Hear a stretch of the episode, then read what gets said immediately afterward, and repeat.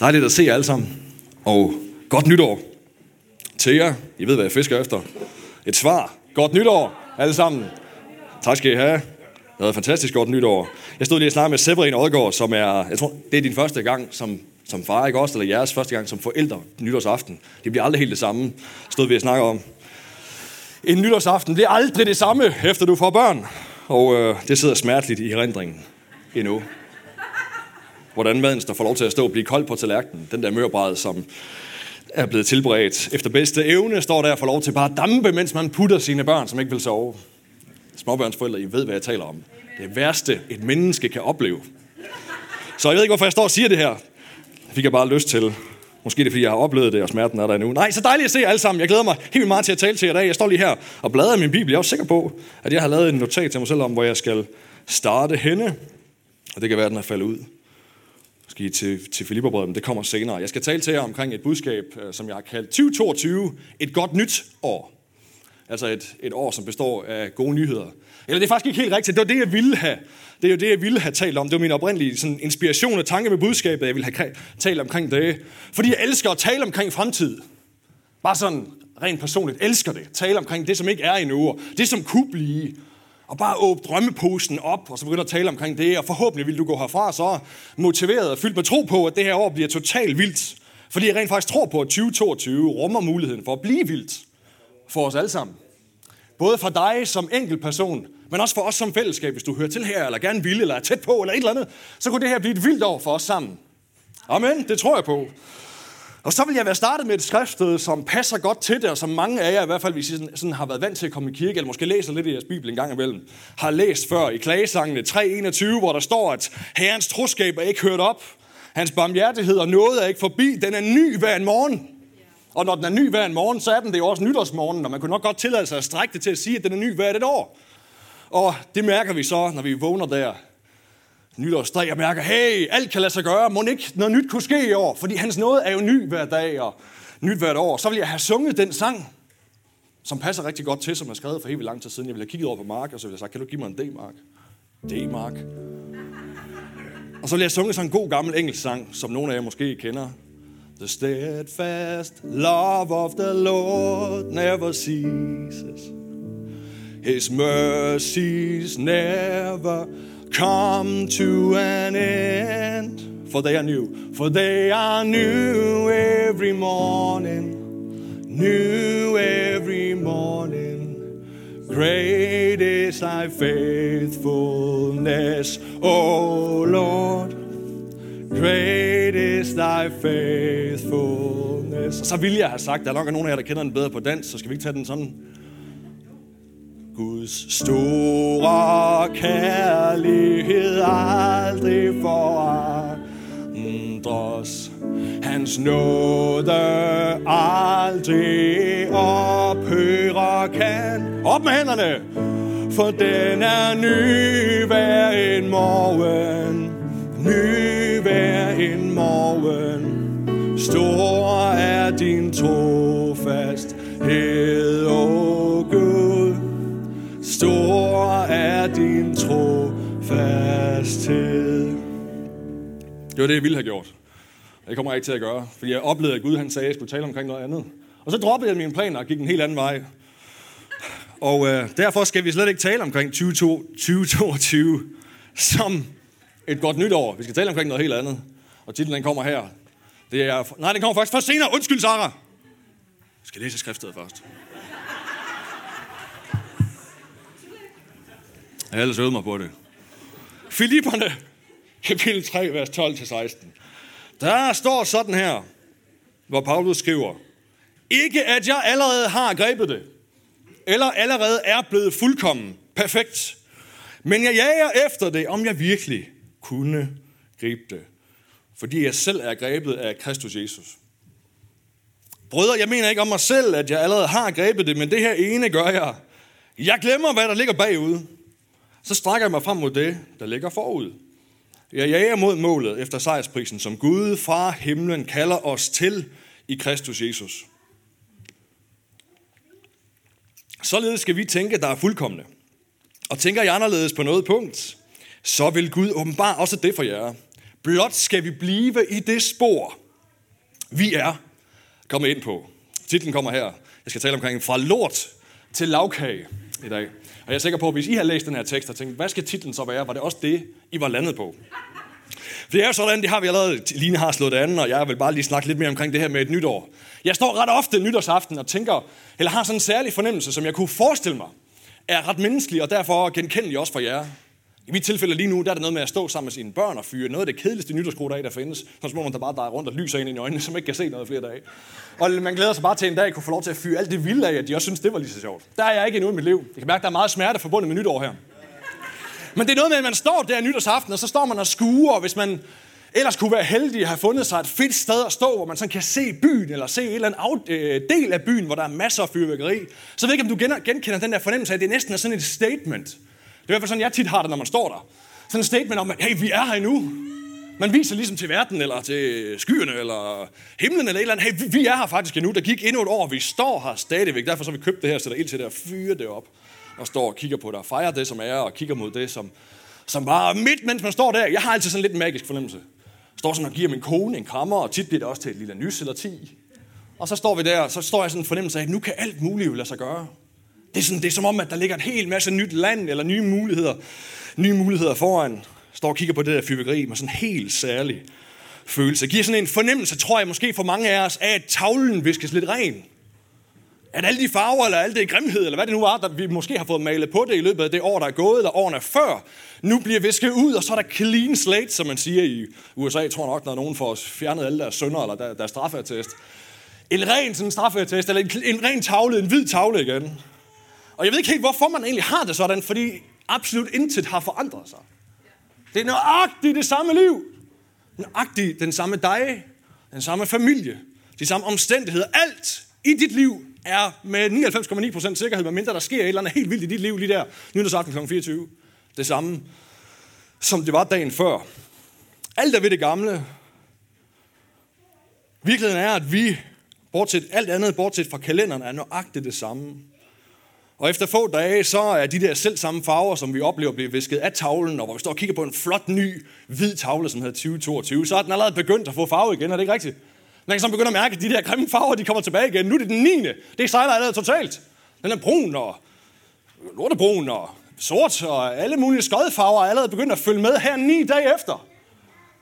Fordi det er bare den samme dig og det samme liv, som du lever, som du gjorde sidste år. Du er måske allerede begyndt at mærke det, at forhåbningerne, de begynder allerede lige så stille og forsvinde igen. Mange af nytårsforsættene, de har måske allerede røget. Jeg hænger faktisk stadigvæk fast, bare lige for at sige det, men det kan være, at dine de allerede er røget. Det gør de for de fleste. Gassen går totalt, går totalt i ballonen. Og jeg har gået og tænkt over det her med, hvorfor vi egentlig oplever behovet for noget nyt. Hvorfor er det, man næsten glæder sig til det der punkt at stå og kigge ind i noget nyt? Inden for den der hvide tavle. Det der sted, man godt gad hen til. Hvorfor gør man det?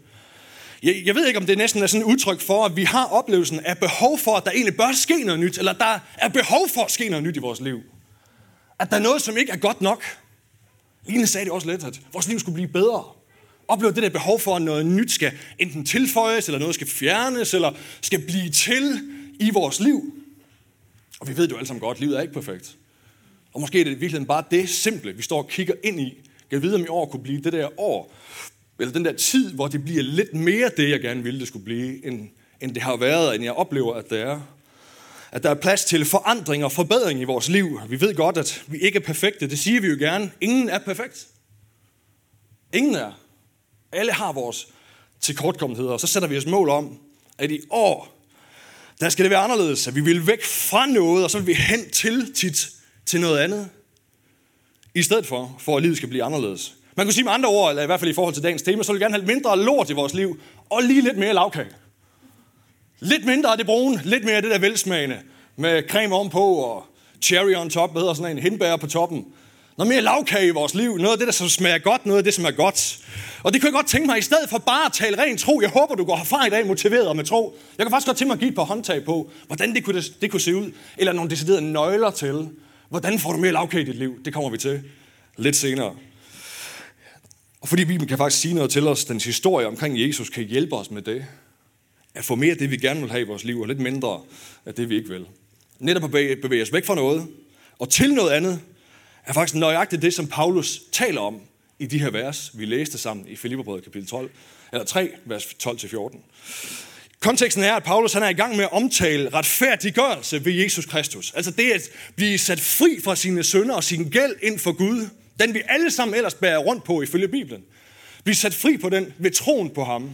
At det han har talt om sådan, i grov træk i versene før, der var vi nået til. Og så fortæller han ellers om, hvordan han har oplevet det, men egentlig ikke helt har oplevet det endnu, og gerne vil have mere af det. Længes efter at få lov til at se det fuldkomment. Måske kan jeg huske det ord, det var der et par gange. Fuldkomment helt i mit liv. At ikke bare har jeg fået lov at opleve det, eller det er kommet tæt på, men jeg vil gerne have det fuldkomment af det, han taler om. Det bliver næsten så makabert, at han faktisk går ind og siger, at han gerne vil have lov til bare at smage døden nu. Kunne jeg få lov til bare at dø, ligesom Kristus døde, og opstå, ligesom han gjorde? Og jeg, jeg, jeg har talt om det her vers før, I ved godt, jeg synes, det er totalt mærkeligt at have den slags ønsker for sit liv. Men der må være et eller andet, som Paulus har fået øje på i de der vers, eller en kraft, eller en benefit, et, et gode i det, som gør, at han tænker, om jeg bare kunne dø, ligesom Kristus gjorde, og få lov at opstå sammen med ham, som ham, så vil jeg være et bedre sted. Er sådan, i grov træk, konteksten for det, han taler om her. I Bibels forstand er det at være død jo, at man dybest set slipper for bøvlet med dig selv. Bibelen taler det som, at man dør fra sit kød. At man dør fra sig selv. Fra dig. The biggest pain in the butt, du overhovedet har, som er dig. At slippe for det, er lidt et billede på, eller sådan er døden et billede på opstandelsen, og dermed et liv uden de problemer med dig, som Paulus taler om, og det skal vi kigge lidt mere på lidt senere. Så hvad er det så, han i simple træk også i dagens tema siger? Det er, at han siger, at han gerne vil være ligesom Jesus. Gerne vil blive mere ligesom ham, men han endnu ikke er det. Han er et andet sted. Altså med andre ord, han er et sted, men vil gerne hen til et andet sted. Og ikke nok med, hvor han er nu, så kommer han også fra et sted. Det gør vi jo alle sammen kommer et eller andet sted for. Der findes ikke et menneske her, som ikke, det lyder totalt latterligt at sige, man er et eller andet sted i deres liv. Og har været et andet sted i deres liv. Og er kommet derfra, dertil, hvor du er nu. Og sikkert har nogle aspirationer eller forhåbninger om at komme et andet sted hen til. Til et nyt sted. Så det sætter bare Paulus, som ellers var en vild fyr, tror jeg, i samme båd som du og jeg. Han befinder sig på et område i sit liv, et sted midt imellem, kunne man sige. Midt imellem et dårligt sted, et uforetrukken sted, og så et bedre sted, som han gerne vil være. Et uønsket sted, og et, u- øh, et ønskværdigt sted. Og jeg tror faktisk, at den her passage, den giver os nogle nøgler til kontinuerlig forvandling i vores liv. Kontinuerlig forvandling i vores liv. Den forvandling, du og jeg ønsker os, og måske særligt mærker jo her ved starten af det nye år, som jeg allerede har nævnt. Og det er jo noget, som er almindeligt menneskeligt. Jeg tror, vi kender det alle sammen, uanset vores overbevisninger, troswise. Uanset hvilken religion man hører til, eller filosofier man dyrker, så tror jeg, vi alle sammen står der i starten af året og tænker, kan jeg vide, om det kunne blive anderledes? Men du og jeg, som bekender os til Jesus og tror på ham, akkurat som Paulus, har faktisk sagt ja til en pakke, der hedder livslang forvandling. Livslang, kontinuerlig, konstant, vedvarende forvandling til noget andet. Og derfor så sætter det os igen i samme båd. Og newsflash til dig, som er en god, gammel kristen. Så kommer forvandling, og vedvarende forvandling kommer ikke helt af sig selv. Det er ikke noget, som bare dropper ned fra himlen af, og således er alting anderledes. Og det kan godt nogle gange for sådan nogle som os, sådan en kirke som os, som er sådan gode, karismatiske kristne, som tror på Guds kraft og hans indgriben i vores liv, og alle de her ting. Vi tror på, at Gud gør store ting, og det gør vi. Og det gør han i os. Og når man kigger tilbage på sit liv, jeg ved ikke, om du har det som mig, så kan jeg finde masser af sådan punkter i mit liv, hvor han har gjort noget, jeg ikke kan forklare, hvordan han gjorde. Forandret mig og forvandlet mig. Men jeg er overbevist om, at hvis du kigger ned i de der nedslag, du har i dit liv, og som jeg har i mit liv, så vil du finde ud af, at der er nogle ingredienser i det, som faktisk har mere med dig at gøre, end du regnede med. Hvor du var mere en del af det der samarbejde mellem dig og ham, der får forvandlingen til at ske, end du måske regner med. For det kommer ikke altid bare fra Gud af. Forvandling, det kræver faktisk noget af den, som ønsker den. Og det er det, vi skal se nærmere på her igennem Paulus' eksempel. Og øh, til, den, til det formål, der har jeg lavet noget, jeg aldrig har prøvet før. Jeg har lavet fem nøgler, som vi skal prøve at gå igennem her. For, et eller andet, der står her, fem nøgler til mere lavkage i 20. 22 er det, vi skal tale om her. Og jeg kunne godt tænke mig den første nøgle, som hedder ubehag. Den kan jo også kalde smerte eller lort. Ud fra dagens tema. Ubehag. Paulus han siger jo sådan her, hvis I kan huske det, at han glemmer, hvad der ligger bagude, og så strækker han sig i stedet frem mod noget andet. Han glemmer, hvad der ligger bagud. Paulus han har altså et ret tydeligt inde i sit hoved, i det han skriver i de her vers, et fra. Et sted, han kommer fra. Noget, som er i bevidstheden, og noget, som han ved, hvad er, og husker, hvad var, hvordan det føltes. Han kommer et sted fra, noget han vil væk fra, og ikke ønsker i sit liv mere. De af som er lidt bibelkyndige, vil vide, at for Paulus, der var det et liv som det, vi kalder lovretfærdigt. Altså det modsatte af det, han skriver bred om. At han forsøgte i sit liv at få god relation med Gud via sine egne gerninger. At gøre sig selv god nok. I stedet for at tro på, at det er Jesus, som gør det. Som dybest set gør os gode nok. Derfor så sagde han, at han ønskede at blive retfærdig. Fuldkommen retfærdig. Så det var hans liv. Det var en, det var, han så ind i, før han mødte Jesus, et liv, hvor han skulle kæmpe med al sin vilje at gøre sit absolut bedste, og trådte han ved siden af, så faldt han, så faldt han fra. Så var han ikke del, del af det, så kunne han ikke få lov til at være i relation til Gud mere. Det var der, hvor han kom fra. Så når Paulus siger, at han ser tilbage på det, som var bagud og glemmer det, så er det det der, der er hans far. I øvrigt også en tid, hvor han forfulgte kirken og var med til at slå mennesker ihjel. Jeg forestiller mig, at når han sidder og tillader sig selv nogle gange at kigge tilbage på sit liv, så kan der godt være en følelse af ubehag omkring de ting, han har været i, og det, han har gjort. Noget, han i allerhøjeste grad, og som du og jeg vil have det på samme måde med, for alt i verden bare gerne vil væk fra. Kunne jeg bare komme til et sted, hvor jeg faktisk kunne glemme det, at det ikke var en del af min historie. Så han har et far, som, er, som er, hvad hedder sådan noget, kommer fra noget ubehag.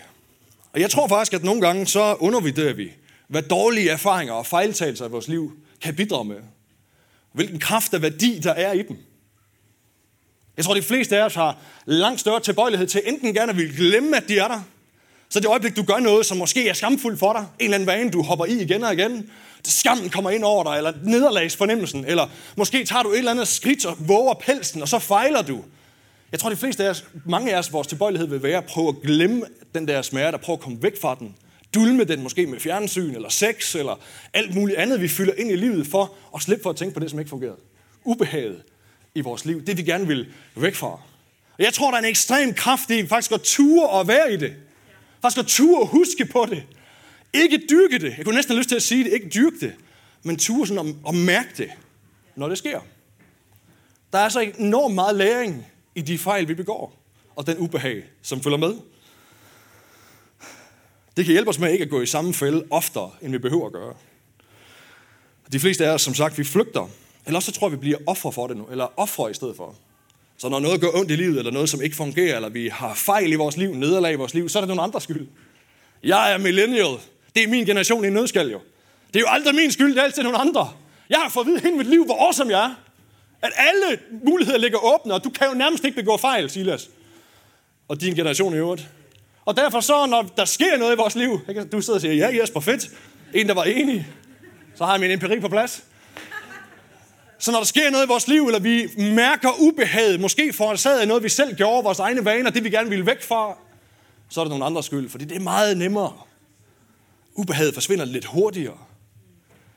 Jeg behøver ikke at være i det.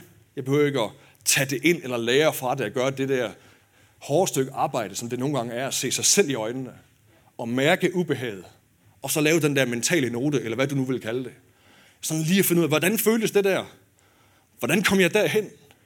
Hvad var det, jeg gjorde inden? Hvad fik mig til det? Og hvordan kan jeg undgå, at næste gang jeg mærker nogle af de samme impulser eller noget, så behøver jeg ikke at gøre det en gang til. Så kan jeg måske få lov at gøre mere af det, Paulus han siger. Jeg glemmer, hvad der ligger bagud, og gør noget andet i stedet for. I Bibelen der vil du se det igennem hele historien, at næsten hver eneste gang, at Gud han møder et menneske, så er det fordi, det menneske er i en eller anden ubehagelig, smertefuld situation. Det er altid i behovssituationer. De gange, hvor Jesus møder nogen, som, syn, som til synlandet ingen behov har, så bliver de sendt væk. De gange, hvor han møder nogen, som er villige til at kaste sig ned på deres knæ, i deres ubehag, i deres smerte, eller kalde igennem mængden, selvom de ikke burde gøre det. Eller i det gamle testamente, når hele Israel havde vendt sig væk fra ham, fordi nu gik det godt, nu var ubehaget væk. Så mistede de syne af ham, og hvad må de så gøre? Så må de mærke ubehaget en gang til og vende sig om til ham igen. Og så træder han til.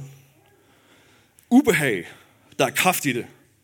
En personlig historie for mig er, at jeg gentagende gange i mit liv har taget med min kone og også sådan den voksne skare børn med i storcenter. Det er ubehageligt i sig selv. Men det er meget mere ubehageligt, når man har tendens til at blive hangry, ligesom jeg har. Simpelthen ikke fungerer særlig godt, når jeg er sulten. Bliver alt for irriteret og næsten svimmel nogle gange, kan stå sådan og kigge rundt i storcenteret, jeg kan ikke få øje på, hvor vi er henne. Og børnene bliver mere irriterede, end de nogensinde har været før. Selv min kone kan jo hen og blive det. Der har jeg lært mig selv, og min kone har også lært det i øvrigt, at det der ubehag kan man løse ved lige at have et par bananer med i tasken. Men det tog altså et par gange i storcenteret, før jeg fandt ud af, at jeg er nødt til at gøre noget for at ændre det der. Ja, det er en lille, øh, spændende, øh, sjov historie. Det kunne også være noget mere alvorligt nogle gange, når jeg faktisk bliver for vred over for mine børn. Hvilket sker alt for tit. Og er mit 2022 forsæt, lad os bare kalde det det, det jeg gerne vil væk fra, og så lige om lidt skal vi tale om det, jeg gerne vil hen til, det er, at der er alt for mange dage, hvor jeg har for tid for kort en lunde, og kommer til at sige ting til mine børn, jeg ikke skulle sige. Kommer til at opføre mig på en måde, jeg ikke har lyst til at opføre mig på. Jeg bliver ikke den far, jeg gerne vil være. Og den der, det der ubehag, det giver, når man sidder om aftenen, jeg ved ikke, om du kender det, sidder om aftenen, og nu er de puttet, og der er ro på, og så sidder man tilbage med fornemmelsen af, at det gjorde jeg simpelthen ikke godt nok.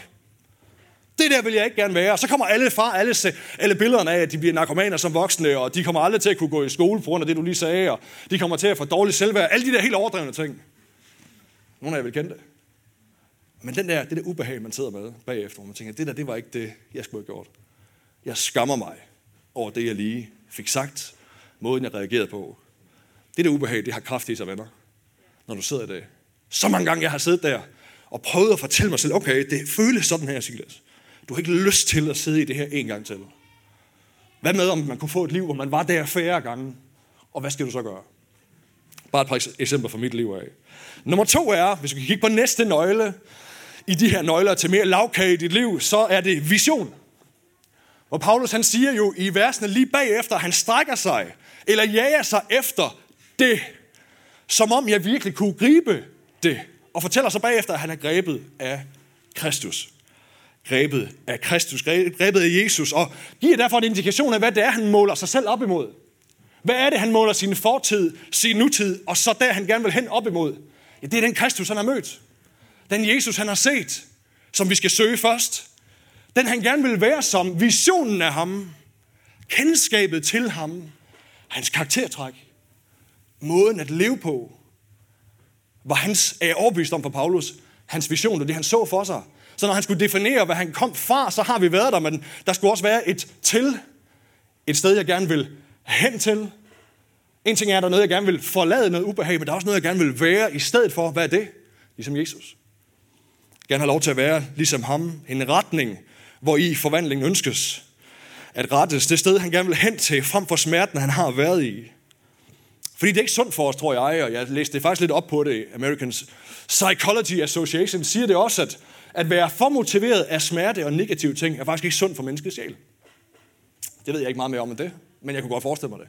Hvis det udelukkende er det, du gerne vil væk fra, så er det let at komme til, forestiller mig, at løbe et sted hen, som er udefineret. Bare det stik modsatte. Hvad nu, hvis du faktisk vidste, hvor du var på vej hen? Hvad nu, hvis det, du gerne vil af med i 2022, det som er noget lort for 21, og hvis du gerne vil have det væk, at du faktisk vidste, hvad det er for en lavkage, du gerne vil hen til. Hvad er det der gode, foretrukne sted, jeg gerne vil være i stedet for? Hvad er det? Hvordan ser det ud? Hvordan føles det? Hvordan smager det at være der? I stedet for, at vi har brug for vision, at bevæge os hen til noget, vi kan aspirere til, der inspirerer os og gør motivation positiv. Men jeg kunne vælge at bruge det samme eksempel som før, når jeg mister temperamentet. Når jeg så sidder der om aftenen, som jeg har gjort nogle gange, desværre, sidder nogle, nogle aftener og sidder i det der ubehag og den der følelse af nederlag, med tanker om, at jeg er ikke god nok som far. Kan vide, om jeg kan lære det her? Hvornår lærer du at holde din mund? Og hvad det ellers kunne være. Så sidder jeg og forestiller mig, kan jeg vide, hvad der ville ske, hvis jeg ikke gjorde det her? Hvad er det dybest set for en familie, eller sådan et, et farforhold til mine børn, jeg gerne vil have? Jamen, jeg vil gerne have, at når de bliver ældre, jeg sad og delte det her med min hotelgruppe forleden dag, når jeg bliver ældre, så kommer de som det mest naturlige i verden med alle deres udfordringer til mig. Kan tale med mig om hvad som helst, skulle de gerne kunne føle. Han fornemmer af, at det er sikker favn hen hos far. Han har måske endda nogle gange løsninger på ting. Men er det så godt at gøre det, jeg plejer at gøre? Og miste lunden nogle gange, eller blive for irriteret? Gør det ikke bare det stik modsatte? Jo, det tror jeg, det gør. Men hvad er det, jeg gerne vil i stedet for? Hvad er det for et miljø, jeg gerne vil skabe i stedet for? Hvad forestiller jeg mig, det kunne blive til? I stedet for i vores familieliv. Christine og jeg har tidligere i vores liv snakket om, at sådan to ting, vi vil ønske, det var, at vores børn, når de bliver voksne, vil have lyst til helt naturligt at komme hjem til os, uden at blive inviteret. Jeg, nogle af jer, der, der har fået børn, der er for gamle, sidder og siger, jeg tænker, det skal I ikke ønske det er fint, at de bliver, det ved jeg ikke. Men det er i hvert fald der, hvor vi er lige nu. Tænker, det ville være fedt, at, at det på en eller anden måde jo siger noget om vores relation til hinanden, og det liv, vi har levet sammen, at når de ikke er hos os, så har de lyst til at besøge os, uden at vi behøver at invitere. Og nummer to vil være, at de vil have lyst til at bruge tid med hinanden, uden at vi skal arrangere det. Det er sådan to rimelig praktiske ting. Men det er jo alligevel sådan en, et billede af, hvordan vi gerne vil have, at vores fremtid skulle se ud. Og det fordrer jo en vis adfærd, tænker jeg. En vis arbejde med sig selv i forhold til de, de steder, hvor man spænder ben for det, man gerne vil. Er I med? Vision. Vision, det giver os det lange sigte, så vi undgår kortsigtede beslutninger, der ikke er gode for det liv, vi faktisk ønsker os. Eller det outcome, det lavkage, vi gerne vil have i vores liv. Og det er ikke almindeligt menneskeligt at tage det lange sigte. Igen, American uh, øh, Psychology Association, der er faktisk svært at lægge rigtigt. De siger det igen, at jeg tror, du ved det sikkert med, at noget, der hedder present bias, findes der inden for psykologi. Det vil sige, at mennesket er tilbøjeligt til at tage de korte løsninger. Det vi kan, det vi kan få er behovsudfyldelse nu, eller behovsopnåelse nu, frem for at få mere i fremtiden ved at være, er totalt menneskeligt. Hvad er det så, vision kan? Jamen, det kan hjælpe dig med at hoppe lidt mindre i den der ubehagsfælde, som nogle gange kan føles som den rigtige lige nu. Og så giver det det større billede. Hvor er det, jeg gerne vil hen? Giver det det lange sigte, som gør, at nogle gange kan vi tage nogle lidt svære beslutninger, men som giver os det, vi gerne vil i vores fremtid. Fremtidssyn, vision, det hjælper os til at modstå nutidige fristelser, og så i stedet vælge, os, vælge det, som bevæger os imod det sted, vi gerne vil hen.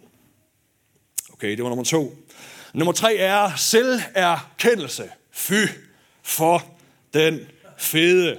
Det findes jo ikke, når man er, når man er millennial. Paulus siger sådan her, ikke at jeg allerede har grebet det, og så siger han jo senere i versen også, brødre, jeg mener ikke om mig selv, at jeg allerede har grebet det. Så han erkender og bekender for den her kirke, at han endnu ikke har grebet det. Det siger han to gange. Han er ikke i mål endnu med det, han gerne vil. Og jeg tror faktisk, det er en nøgle, endnu en nøgle ind i vores liv, at for at opnå forandring i livet, så kræver det, at vi er ærlige omkring det. Det lyder simpelt, men det er faktisk svært for os. At vi ikke kan det. Eller ikke altid lykkes med det. Vores tilkortkommenheder og vores svagheder. Paulus er faktisk ret ekstrem på det her igennem hans bibel, eller igennem de breve, han skriver i Nyt Testamentet. Lad os prøve at tage et eksempel herfra, så jeg bare lige læser fra Romerne 7, hvor han siger sådan her til den her kirke. For jeg forstår ikke mine egne handlinger. Det jeg vil, det gør jeg ikke. Og det jeg hader, det gør jeg. Og jeg ved, at i mig, altså i mit kød, det der vi bøvler med, som jeg sagde før, i mit kød, der bor der intet godt. Viljen har jeg, men udføre det gode, det kan jeg ikke. For det gode, som jeg vil, det gør jeg ikke. Det er næsten som om, han bare ser sig selv udefra og konstaterer det. Jeg, kan jo, jeg ved jo, hvad jeg vil, men jeg gør det ikke. Men har bare så tager dig sammen, Paulus. Men det onde, som jeg ikke vil, det gør jeg. Så det er selverkendelsen af ikke at være i mål endnu og ikke at kunne, som holder os sultne, som får os til at fortsætte, holder os i gang hen imod det der sted, vi gerne vil hen til, og også hjælper os med at være realistiske omkring det sted, som vi kommer fra. Og netop derfor så siger han men bagefter. Men. Og ja, erkendelse. Uden selverkendelse, så bliver det igen den der offermentalitet, eller sådan undskylden af dårlig adfærd, vi kommer ned i. Eller nogle gange giver I Gud skylden for det. Han har ikke gjort det endnu i mit liv. Eller nogle andre har ikke hjulpet mig endnu. Selverkendelse, det handler omkring dig. Hvad var det, du gjorde? Hvor er det, du kommer til kort hen? Som faktisk er totalt nødvendig i det hele taget for din relation til Gud. Det tvinger os til ydmyghed, også over for andre mennesker. I de her to eksempler, vi lige har læst, henholdsvis fra romerne og fra Filipperbrevet, der er det jo en hel kirkeforsamling, Paulus skriver det til. Vil du have gjort det? Som topleder? som den der, der har startet stedet, og ham der, de alle sammen måske næsten lidt giver guru-status og tænker, har alle svarene. Og hvad, og hvad gør han så? Jeg brødre, jeg ved, jeg har ikke grebet det endnu. Men jeg jager efter det. Jeg har ikke grebet det endnu. Jeg siger heller ikke om mig selv, at jeg har gjort det. Og det gode ting, jeg gerne vil, dem gør jeg slet ikke. Og det onde, jeg absolut ikke vil, det sted, jeg kommer fra, det der ubehag, det gør jeg hele tiden. Så at sige det, det er en sindssygt dårlig strategi. Måske særligt dengang. Vi havde forladet her i den her uge en ny ung mand, Josfa, som sidder hernede bagved, som er blevet en del af min hotel. Hotel er vores smågruppefællesskaber her i kirken. Hvis ikke du er en del af sådan en, så kan du blive det. Det er super fedt og vigtigt. Han er lige kommet med i vores gruppe, og han har oplevet en overbevisning her i starten af januar måned om, at han skal for første gang i sit liv prøve at faste. Og Josva synes, at det der med at faste lyder hårdt, og det er også hårdt. og gør så det eneste rigtige, når man har selverkendelse, eller gør det, man gør, når man har selverkendelse.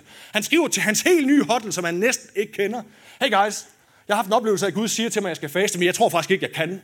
Kunne I tænke jer at være det der boldværk rundt omkring mig, der hjælper mig med at få det til at lykkes? Kunne I tænke jer at være dem, der støtter mig og siger til mig, fortsæt, som jeg kan sige til, når jeg synes, det er mega svært, at jeg hammer sulten og lyst til at slå alt ihjel omkring mig, eller hvad du, du nu skal, undskyld, nu, nu brygger jeg på det, sådan som jeg vil have sagt det. Følt det. Det var cirka det, han sagde, det var meningen af det. Hvad var det? Selv er kendelse. Og det flytter noget, når man lever sådan. Tør erkende over for andre mennesker, jeg siger ikke om mig selv, at jeg har grebet det nu. Men jeg jager efter det. Som leder mig til punkt nummer 4. I, eller nøgle nummer 4, som er indsats. Paulus siger det, jeg jager imod målet. Jeg elsker hans ordvalg, og jeg strækker mig efter det. Jeg jager imod det. Det er sådan ret actionpræget, ikke? Hvad er det, man gør, når man jager? Man plukker ting. Jeg jager efter det. Det er offensivt. Jeg er på vej et sted hen. Jeg står ikke stille. Jeg ved godt, hvor jeg kom fra, og jeg ved, hvor jeg vil hen, og jeg er klar over, at jeg kan ikke. Men jeg jager, om jeg dog kunne gribe det. Strækker mig efter det, som om jeg kunne få fat i det. Jeg synes, det er enormt frigørende at leve sådan. Jeg ved godt, jeg kan ikke, men jeg har lov til at prøve. Jeg har lov til at gå efter det. Jeg har lov til at strække mig efter, efter det. To stærke actionprægede udtryk fra Paulus her. Fordi vores egen indsats og vilje, den er vigtig. Jeg starter med at sige det. Forvandling kommer ikke altid af sig selv. Der er tidspunkter, hvor Gud bare dropper det ned i hovedet på os. Og så sker der noget. Set det masser af gange, oplevet det masser af gange. Men der er rigtig meget i vores liv også, at den forvandling, han gerne vil skabe og gøre i os, som vi er medarbejdere på, og er en del af, det kræver en indsats. Nådens effekt er vigtig. Guds vilje er vigtig. Din vilje, den er også vigtig. Selv når vi følger Jesus og ser imod ham til forvandlingen, så kalder han jo os til hvad? Til at følge ham. Står man stille, når man følger ham? Sidder man i en lænestol? Svømmer man i et swimmingpool, når man følger ham? Det er da godt, at man gør det, men det er en aktiv handling. At følge ham, at sætte sit liv ind på, at jeg går lige bag ved dig. Jesus, jeg følger efter. Han siger det også et andet sted til korinterne. Paulus brugte ret ofte sådan noget sådan idrætssprog, idrætstermer, hvor han siger til korinterbrevene, at de skal løbe på en sådan måde, at de vinder. Sejrskransen. Løb på en sådan måde, at du vinder. Det vil sige, det er ikke ligegyldigt, hvordan du løber, eller om du løber. Din indsats, dit samarbejde med Gud og hans nåde er vigtig. Det er en mega vigtig ingrediens. Din vilje kommer overens med hans. At du mærker det, som du ikke skal være i dybest set, fordi han giver dig lov til det. Også få lov at se, hvor du kunne komme hen. Og er ærlig omkring, hvor du er. Og så gøre en indsats for at komme det der sted hen, hvor du og Gud gerne vil have, at du skal være. Du kender det jo, vægttab. Det kræver forandringer i valg. Vi skal tage det der typiske nytårs. Man står nede i Superbrusen eller Netto eller Rema for mit velkomne, og skal vælge mellem selleri eller sour cream. Selleri eller sour cream. Jeg ved da godt, hvad det onde i mig, det som jeg ikke vil, det vil sour cream. Any day of the week. Det var sådan, sådan, sådan så december ud. Og han ser januar ud lidt mere selleri eller andre dårlige grøntsager. Det kræver en indsats. At fjerne seksuel urenhed i dit liv, det kræver afholdenhed fra visse ting. Ja, Guds kraft er nødvendig. Men at du nogle gange slukker for dit fjernsyn, sidder mindre med computeren, måske efter kl. 10.30 om aftenen, det er din indsats. Du kan bede alt, hvad du vil i dit liv. Hvis du åbner computeren, nu kan jeg bare sige, hvis det var mig. Hvis jeg sad med min computer på bestemte tidspunkter, altid, når jeg var alene, jeg kan bare garantere dig for, at chancen for, at jeg faldt i et eller andet på internettet, som jeg ikke har lyst til at falde i, og som kommer til at give mig det der ubehag, og ikke tager mig derhen, hvor jeg gerne vil, den er 20 gange større, hvis jeg lukkede det. Det er din indsats. Du kan bede lige så meget du vil. Hvis du bliver ved med at jogge de der steder, som tager dig derhen, hvor du ikke gerne vil hen, så kommer du bare derhen alligevel. Din indsats, den er vigtig. At ændre sit sprog, hvis det er det, der er din udfordring, at du måske taler for meget, det kan være, at man taler dårligt om folk, eller siger trælse ord, eller er negativ. Det kræver nogle gange, at man ændrer på, hvem man er sammen med, eksempelvis. Hvis dem, du er sammen med, gør det, så er det ekstremt svært for dig at ændre det. Bare et lille tip. Måske er der nogle relationer, som for en tid skal lidt til side i dit liv, hvis de bidrager dårligt til det. Hvad er det? Det er en indsats. Det er et valg, du tager. At du ja, fordi du er i gang med at jage efter noget, og strække dig efter noget, som du gerne vil. Et andet type liv, en anden type dig. Det kræver valg, det kræver indsats at nå den forvandling. Prøv at tænke på den fortabte søn, som er i den bibeltekst, jeg har været i gang med at læse i dag, i min egen private læsning, som oplever faderens nåde, og som vi elsker som det der eksempel på, hvordan det ser ud, når man overgiver sig selv til Gud og kommer hjem til ham. Mange af jer kender historien. Men krævede det ikke en indsats af ham, der er søn, at få lov at opleve de der åbne arme? Jo, det gjorde det først, så var der en masse selverkendelse. Han, op, han oplevede at ligge i ubehag, i svinende stien, og bestemte sig for, her har jeg ikke lyst til at være, og så for sig farens hjem, hvordan er det at være der? Anerkendte så, at der er jeg ikke, har rejst sig op og begynder at gå hjem af, jer. på et tidspunkt begynder han da at løbe imod ham. Og hvad gør Gud så? Faren i billedet, han løber imod ham. Indsats. Først mærker du ubehaget, så ser du, hvor du gerne vil hen. Så mærker du, der er jeg ikke. Og så begynder du at bevæge dig. Og hvad gør han så? Så bevæger han sig også. Det kræver en indsats. Det var nøgle nummer 4. Og den sidste nøgle, nummer 5, er fokus. Den kunne også have heddet disciplin, men lad os nu sige på fokus i stedet for. Hvor Paulus han siger, det her ene gør jeg. Det er det ene, det gør jeg, efter at have sagt, at han strækker sig. Og så afslutter han også sine sætninger, som vi læste, med at sige, bliv i det spor, ental, du er kommet ind på. I er kommet ind på. Bliv i det spor, som du er i. Hvor mange ting fokuserer han sig på i den her tekst? Hvor mange ting har han gang i? En ting, som han jager, og som han strækker sig efter. Og jeg tror, Paulus ville have haft flere ting i sit liv, og givetvis også har haft det. Men i det her øjeblik, hvor vi læser fra ham, der er der én ting, som er vigtig for ham i sit hoved, og som fordrer den indsats, han ligger for dagen. Det er fokus. Ved du, hvad det er, du gerne vil have, der skal forandre sig?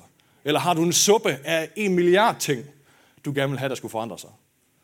Vælge, hvad det er. Alt forandrer sig ikke på én gang. Et menneske kan ikke rumme det. Alle, al forskning tyder på, at for mange valg i et menneskes liv gør os forvirret. Inden for markedsføring, der bruger man det i vildskab. Du kommer på en restaurant, så har man fire valg på et menukort frem for 30. Fordi hvis der er 30, så ved du ikke, hvad du skulle vælge. Du kommer til at fokusere på alt det, du vælger fra i stedet for. På samme måde er det jo kilde til stress i vores liv, at vi har så mange valg i dag, som vi har. Fordi vi skal forholde os til det hele på én gang. Jeg tror, der er ekstrem sundhed i det, han siger her. At det her ene, det gør jeg. Jeg fokuserer på én ting, som skal forandres nu. Én ting, Gud gør i mit liv. Én ting, som jeg gerne vil væk fra og hen til i mit liv, er effektfuldt at gøre. Og det er også svært at gøre, men vigtigt at gøre. Fokus er vigtigt. Samtidig så er et ufokuseret liv også årsag til meget mental øh, bøvl i vores liv. Meget af det stress, vi oplever, meget af de mentale udfordringer, vi har, kommer netop af, at vi har gang i alt for mange ting. Alt for meget at køre rundt herop. Alt for mange valg. Alt for mange ting, vi synes er vigtige, og som vi også gerne vil. Paulus og min udfordring til dig i dag er, vælg. Hvad er det for noget lort, du gerne vil væk fra?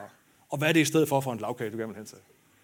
Hvad er det, du gerne vil, der skulle være mere af i 2022 i dit liv? Gode ting. Og hvad er det, du gerne vil, der skulle være mindre af? Vælg. Fokuser på én ting ad gangen. Det er sundere for dig, og det er mere effektivt. Og så kan man jo ikke fokusere på mere end én ting ad gangen. Ordet fokus fordrer ligesom én ting. Så det er opsummeringen. Der har du det. Ønsker du forandring i dit liv? Ønsker du mere lavkage i 2022? At noget skal blive bedre? At du selv skal forvandles til mere Kristus lighed? Hvilket jeg tror rigtig mange af os gerne vil. Så er nøglerne, i hvert fald i dag, at lære det ubehag, du oplever. At få vision for, hvor du gerne vil hen. At leve med selverkendelse omkring, at du ikke er der endnu, og måske ikke har det helt selv, der skal til. At du gør en indsats, gør hvad du kan, og at du så fokuserer på det og holder dig til det. Ikke afviger med det samme, ikke finder på 10 andre ting, holder dig til det. Selvom det bliver svært. Men hvad så, hvis jeg fejler, Silas? Hvad nu, hvis, hvad nu, hvis jeg ikke kan? Ja, det er ikke et hvis, det kommer du til. Du kommer til at fejle i det. Du kommer til at ikke lykkes med det, du gerne vil. Paulus kender det jo. Det jeg gerne vil, det gør jeg ikke. Og det jeg ikke vil, det gør jeg i stedet for. Det kommer du til, men så er det heldigt, at der stod plus fem nøgler i min oprindelige tekst, eller det er den slide, du så tidligere. Fordi der er faktisk en sjette nøgle, det ser bare ikke helt så pænt ud. Fem er lidt mere lige. Så lad os lige tage den. Lad os lige tage den sjette nøgle her. Han hedder Jesus. Han får du faktisk ikke der. Han står kun på mine noter. Han hedder Jesus. Han siger sådan her i slutningen af sin vers, tænker I anderledes, altså end alt det, jeg lige har sagt på noget punkt, så vil Gud hvad åbenbare det også for jer. Paulus peger på det flere gange faktisk i teksten her, at der er noget, som det er Gud, som gør ind i vores liv, som er et vigtigt nøgle at få med, at Dybest set at det er ham, som er vores vision, og ham vi gerne vil hen imod. Det er det, er det vi spejder efter, at få lov at blive lidt mere ligesom ham. Men det er også ham, der kan rejse os op, når vi falder. Det er ham, der kan løfte os op, når vi fejler. Du må gerne komme op, Mark. Det er ham, der kan hjælpe os op igen, når vi sidder der og igen oplever ubehaget. Eller måske ser det der foretrukne fremtid for os bare smuldre, fordi vi fik gjort et eller andet, vi ikke skulle. Eller selverkendelsen næsten bliver selvudslættende måske. Selvudslætning i stedet for. Vi dunker os selv oven i hovedet. Hvem er det så, der kan åbenbare for os og løfte os? Det er den nøgle, der hedder Jesus. Det er ham, som kan gøre det. Ham, som vil os. Ham, som elsker os. Ham, for hvem alting er muligt. Ham, som har sagt omkring sig selv, at han ville sende Helligånden, som skulle lære os alt. Som skulle være vores vejleder og vores guide igennem livet. Ham, som forvandler. Ham, som kan løfte dig ud af enhver situation. Ham, som kan alt det, som vi ikke kan.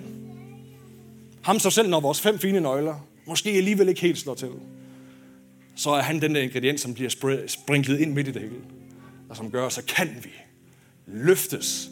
Så kan ting i vores liv blive nye. Lænker bliver brudt af. Svagheder forsvinder fra vores liv. Dårlige vaner kan vi få noget til at ændre. Ting, som bringer smerte ind i vores liv.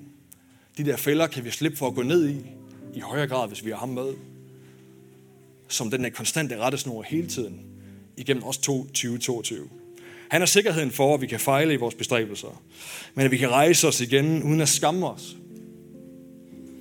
For han samler altid op, han styrker altid, og han hjælper altid. Skal vi bede sammen? Lad os lukke vores øjne.